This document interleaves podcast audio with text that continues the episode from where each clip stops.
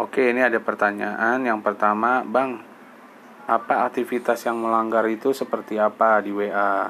Terus uh, spamming itu apa sih gitu ya? Oke, ini untuk pertanyaan satu dan dua uh, mirip-mirip ya, hampir sama. Saya jawab ya. Contoh aktivitas yang melanggar itu spam karena biasanya yang dilaporkan oleh penerima pesan jadi kalau teman-teman kirim ke nomor yang belum pernah interaksi pasti ada muncul laporkan spam ya. Kalau banyak yang ngelaporin nanti pasti akan diblokir oleh WA ya spam adalah sebuah aktivitas yang mengirimkan pesan ke banyak orang secara terus menerus tanpa diminta oleh penerimanya. Ya pesan berulang-ulang sama terus menerus yang penerima pesan lama-lama bete ya.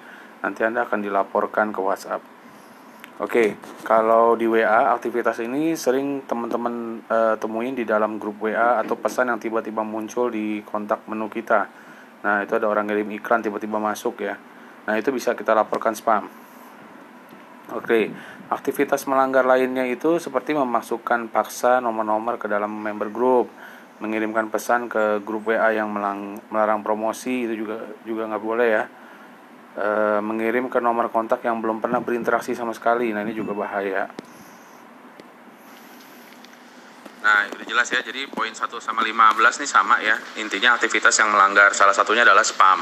Ya, intinya jangan mengirimkan ke nomor-nomor yang belum pernah berinteraksi pesan ya.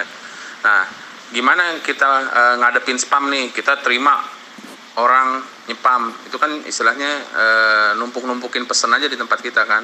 Akhirnya kita harus hapusin satu persatu. Bagaimana kalau ada seribu orang ngirim pesan ke kita spammer gitu ya.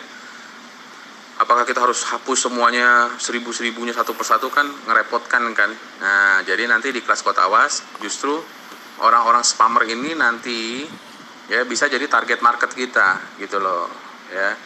Ya nanti kita akan ajarkan gimana cara menghadapi spammer ya justru kita bisa menghasilkan duit dari orang-orang yang spam ya di kelas kota awas nanti oke okay?